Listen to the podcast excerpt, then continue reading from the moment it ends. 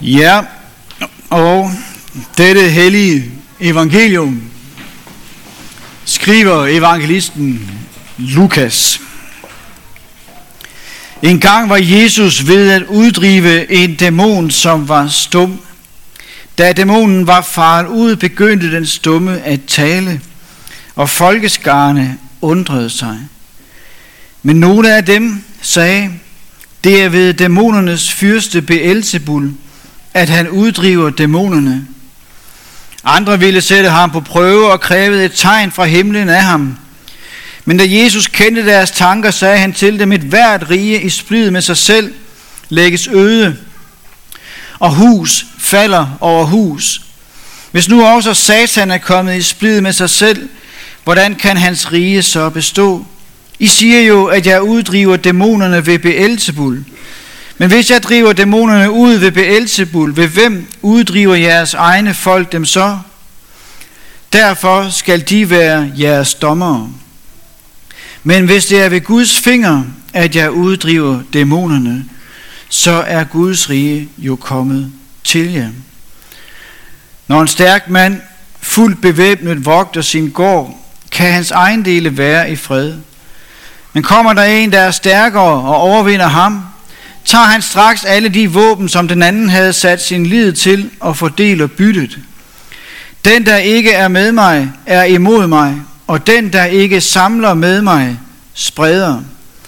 Når den urene ånd er drevet ud af et menneske, flakker den om i øde egne og søger hvile, men uden at finde den. Så siger den, jeg vil vende tilbage til mit hus, som jeg er drevet ud af. Og når den kommer, finder den det fejret og brydet, så går den ud og tager syv andre ånder med, værre end den selv. Og de kommer og flytter ind der, og det sidste bliver værre for det menneske end det første. Mens han sagde det, var der en kvinde i skaren, der råbte, Saligt er det moderliv, som bar dig, og de bryster du digede. Men han svarede, Jeg vidst, salig er de, som hører Guds ord og bevare det. Amen.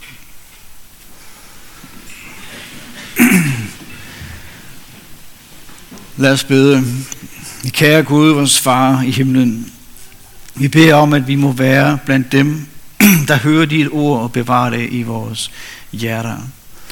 Vi takker dig, fordi vi må komme til dig og lægge alting ned for dine fødder og bede dig om, at du vil tage dig af os.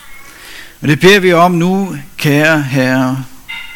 Vil du tage dig af os og bevare os i din favn. Amen.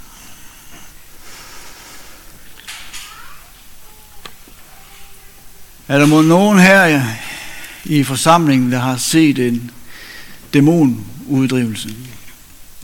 Ikke fordi I behøver at melde jer, hvis I har. Men jeg gætter på, at de fleste af os ikke har. Jeg har i hvert fald ikke. Måske hvis der er en missionær fra Afrika til stede, som øh, har prøvet det, eller set det. Men jeg gætter på, at øh, for de fleste af os, der er det en virkelighed, som er lidt fremmed.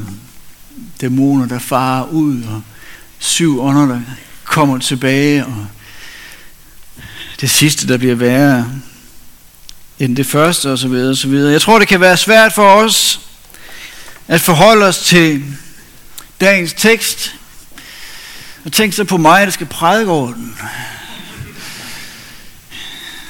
Men altså, det skal jeg jo. Og øh, hvad gør vi? Jeg tror, at øh, en måde at gribe det lidt an på, er at prøve at undersøge lidt nærmere, hvordan det der med det onde og det ondes magt egentlig beskrives i det nye testamente. For hvis vi gør det, så vil vi se, at det onde og det ondes magt ikke kun er forbundet med sådan nogle spektakulære begivenheder som besættelse og dæmonuddrivelse. Men ja, det er som om, at det ondes magt er tættere på os end bare det. Hvis bare det var så noget med dæmonen besatte og uddrivelse, så kunne vi på en måde holde det på afstand, tror jeg. Fordi øh, det kender vi lykkeligvis ikke så meget til. Men det er som om, at det nye testamente beskriver det ondes magt som noget, som er tættere på, end vi måske lige så tit går og tænker på. Måske kommer det til udtryk selv i dagens tekst, hvor dæmonbesættelse er forbundet med stumhed. Den dæmonbesatte var stum. Det kan jo være, at det var noget særligt for den her ånd, men det viser sig jo, at en besættelse kan manifestere sig i en form for sygdom. Et andet sted i Lukas evangeliet kan vi læse om en krumbøjet kvinde. En kvinde, der har været krumbøjet i 18 år, og som Jesus siger, havde været plaget af en sygdomsånd i 18 år, og som Satan havde holdt bundet i hele 18 år, som Jesus så befrier, løser hende fra Satans bånd. Og i Apostlenes Gerninger, kapitel 10, der holder Peter, apostlen Peter, en prædiken for en mand, der hedder Cornelius, som minder ham og tilhørende om, hvad Jesus gjorde, da han vandrede omkring i Galilea. Der siger Peter, at Jesus færdedes overalt og gjorde vel og helbredte alle, som var under djævelens herredømme. Helbredte alle, som var under djævelens herredømme. Og så kan man spørge, er det så sådan, at det kun var i nogle tilfælde, at sygdommen var forbundet med noget dæmonisk, og i andre tilfælde var det bare det, vi kalder for sygdom, som noget, som ikke har noget dæmonisk over sig. Og formuleringen er vel lidt tvetydig. Jesus gjorde vel og helbredte alle, som var under djævelens herredømme. Han helbredte alle, og var alle så også under djævelens herredømme. Jeg synes, der er noget tvetydigt over den formulering. Det svarer måske til, at det, som mange psykiater i dag beskriver som psykiske lidelser, kan have lighedstræk med nogle af de, de ting, vi ser beskrevet som besættelse i det nye testamente. Og jeg siger ikke her, at sygdom og besættelse er det samme. Jeg siger heller ikke, at psykisk lidelse og besættelse er det samme. Men jeg siger bare, at det ser ud som om, hvis man læser det nye testamente, at der også er en dæmonisk virkelighed bag det, vi også forbinder med bare almindelig sygdom. Og jeg tænker, at det måske kan svare til vores erfaring. Nogle sygdomme kan man kun beskrive, hvis man beskriver dem som onde. Nogle sygdomme er så modbydelige, at man bliver nødt til at beskrive det som om, at de var onde. Det der med, at det ondes magt ikke bare er noget, der manifesterer sig i spektakulære øh, fænomener som besættelse og udfrielse, kommer til udtryk andre steder i det nye testamente. For eksempel i 2. Korintherbrev kapitel 4, hvor Paulus taler om, at denne verdens Gud har blindet de menneskers øjne, som ikke ser herligheden på Jesu Kristi ansigt. De er altså blevet blindet af denne verdens Gud, siger Paulus. De er blindet, dem der ikke tror, at har fået deres øjne blindet af denne verdens Gud. Og i Efeserbrevet taler Paulus om dengang Efeserne lod sig bestemme af denne verdens tidsalder, og af ham, som hersker over luftens rige. Hvem er det, der hersker over luftens rige? Senere i Efterbrevet taler Paulus om åndemagterne, de onde åndemagter, ondskabens åndemagter i himmelrummet. Så der er altså et eller andet med at lade sig bestemme af denne verdens tidsalder. Og så det at være under indflydelse af den ånd, som hersker over luftens rige, ondskabens åndemagter i himmelrummet. Og på den måde, så bliver det jo tydeligt, at det nye testamente ser ikke ondskabens magt eller satans magt som noget, som bare er forbundet med spektakulære begivenheder, som vi kan holde på afstand. Det er noget, der foregår nede i Afrika eller andre steder. De her tekster tyder på, at det onde er tættere på, end vi måske lige går og tror.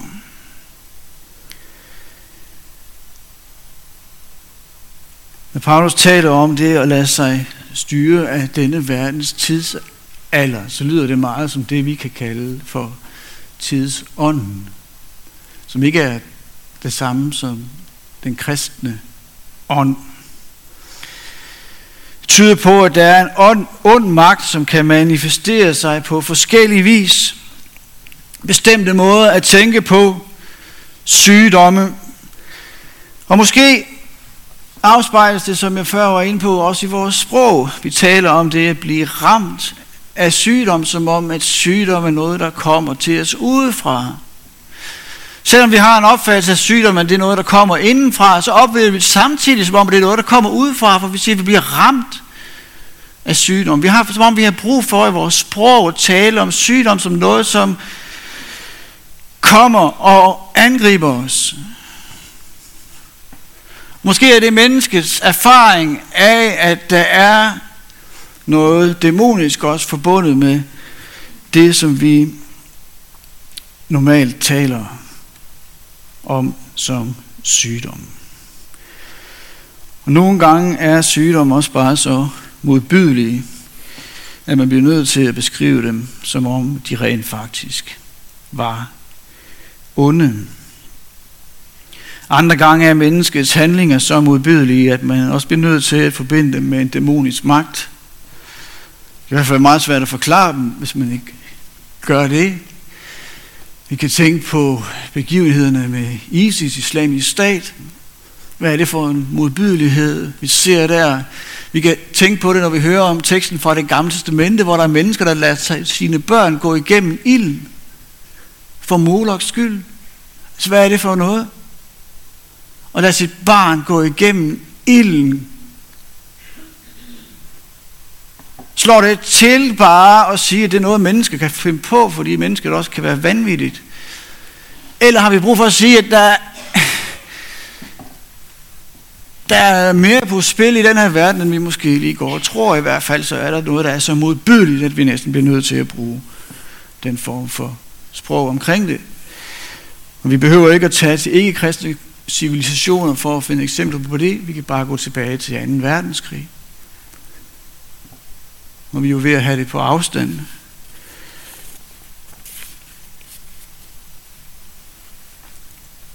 Jeg vil gætte på, at mange af os i dag ikke er vant til at tænke på den her måde. Det er for så vidt heller ikke selv. Jeg tænker også, at det onde og det dæmoniske på den her måde kan blive mere konkret. Men det er ikke det samme som, at det bliver mere forståeligt. For det dæmoniske og ondskaben er grundlæggende det uforståelige. Det man ikke kan forstå, det man ikke kan begribe. Du kender det måske fra dit eget liv. Hvorfor gjorde jeg det? Hvorfor gjorde jeg det? Hvorfor var det, jeg gjorde det? Hvorfor lod jeg ikke bare være? Hvorfor er det, det er så tilfredsstillende at tale om andres dårlige sider? Og hvem kan så sige sig fri fra at være under dæmonisk indflydelse? Så tror jeg ikke, at der er nogen af os, som kan. Vi lever alle i en verden, hvor det dæmoniske møder os alle steder. Vi er bare ikke vant til at se på verden med de øjne. Men når vi tænker over, hvad det er for en verden, vi lever i, så tænker vi måske også, at vi bliver nødt til at se på den. Sådan nogle gange i hvert fald. Så spørgsmålet er, hvad eller hvem har magten så? Eller hvem overgiver vi vores liv til? Hvem overgiver vi vores liv til? Og der er ikke noget neutralt sted. Der er ikke noget sted, hvor man kan stå i fred og ro. Ligesom Jesus siger, hvis der er en ånd, der er drevet ud, så kan den ikke finde noget sted at slå sig ned. Så vender den tilbage igen. Hvis der ikke kommer en anden ånd ind i det menneskes liv, som er blevet udefriet, så kommer den onde ånd tilbage. Det udfriede menneske kan ikke få lov til at stå i fred. Evangeliet i dag forkynder, at Jesus er den stærkere. Jesus er den, der er stærkere. Det er det, Jesus taler om, når han taler om, at når en stærk mand fuldt bevæbnet vogter sin gård, kan hans egen del være i fred.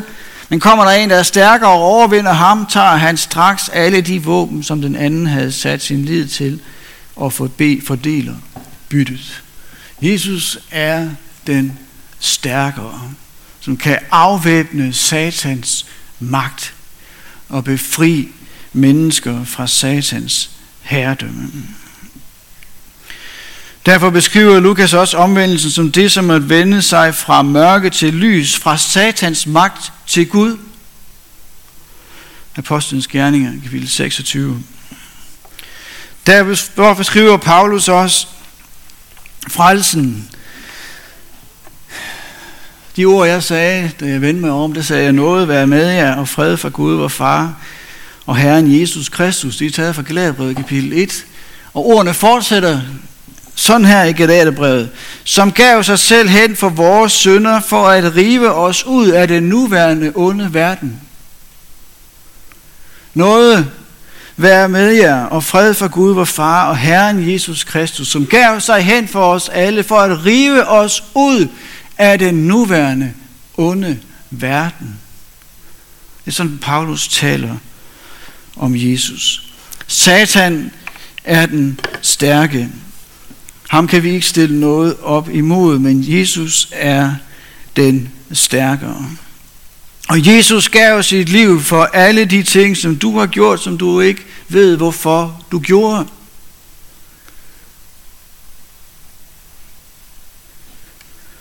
Jesus gav sit liv for os alle, og for de ting, vi har gjort, som vi ikke ved, vi gjorde, hvorfor vi gjorde. Fordi at Jesus havde os kære. Og for at vi en dag skal leve i en helt anden verden, en verden, som, som ligner den her verden, men som alligevel er helt anderledes. Fordi at det er en verden, som ikke længere skal være præget af den ondes magt. For at rive os ud af den nuværende onde verden. Men der er vi ikke endnu. I den verden, som Jesus vil føre os hen til, der er vi ikke endnu. Vi er stadigvæk i den nuværende onde verden. Men hvis vi vandrer med Jesus, så vil han føre os til det land, til den verden, som ligner vores, men som samtidig er helt anderledes end vores. Det er et land, hvor man ikke skal være bange for at blive syg. Det er et land, hvor du ikke skal bekymre dig mere. Det er et land, hvor der både skal være fred i landet og fred i hjertet. Det er det land, der ligner vores land, men som er alligevel helt anderledes. Og Jesus er den stærkere, som siger, kom, gå med mig. Gå med mig, så vil jeg føre dig til det land. Det vidunderlige land. Det forjættede land. min verden. Der hvor tingene er, som det skal være. Der hvor der er fred. Men der er også en fred, som vi kan få allerede her og nu i den her verden. I den her verden, som... Godmorgen. I den her verden, som Paulus kalder for den nuværende onde verden. Der er en fred, vi kan få allerede her. Det er den fred, der kommer sammen med vidsheden om, at Jesus vil være hos os. Og at Jesus kan føre os til det forjættede land. Den fred kan du få nu i den her verden. Den fred er forbundet med troen. Og det er ikke så meget den stærke tro eller den svage tro, men det er den tro, der siger i sit hjerte, at Gud kan ikke lyve.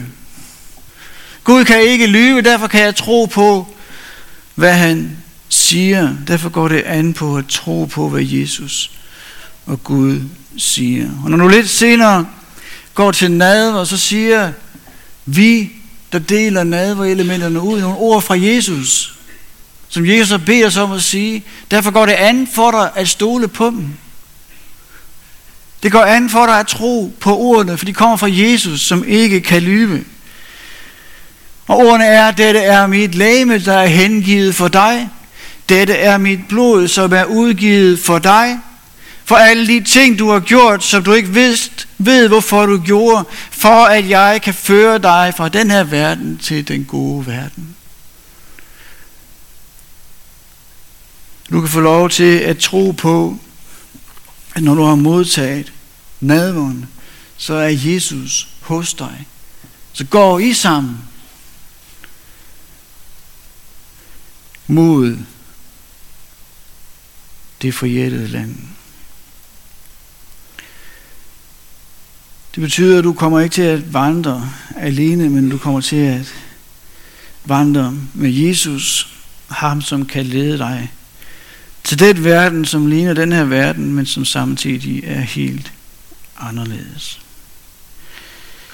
Og der er ingen garanti for, at den verden, der, eller den vandring, der ligger foran dig og foran mig, bliver let og smertefri. Paulus siger, at igennem, at det er igennem mange trængsler, at vi skal gå ind i Guds rige. Vejen til Guds rige går igennem mange trængsler. Fordi at vejen til Guds rige går igennem den nuværende onde verden. Men vi kan få lov til at gå vejen sammen med ham, der er stærkere. Ham, hvis hånd ikke slipper vores hånd. Ham, som gav sig selv hen for alle de ting, vi har gjort, som vi ikke ved, hvorfor vi gjorde. Fordi han havde os kær. Fordi at han gerne vil have os med til sit gode land. Lad os bede. Kære Gud, vores far i himlen, vi siger dig tak for dit ord til os, som samtidig kan virke skræmmende og mærkeligt og svært at forstå. Men som samtidig svarer til den erfaring, vi har. Mest af alt takker vi dig for de ord, som dit ord har at sige om din søn, Jesus. At du, Jesus, er den stærkere. At du, Jesus, er den, der kan føre os til det forjættede land. Vi beder dig, kære Jesus, kom og tag os ved hånden, og kom og før du os, og bær du os, når vi har brug for det. Og led du os helt hjem i dit rige. Amen.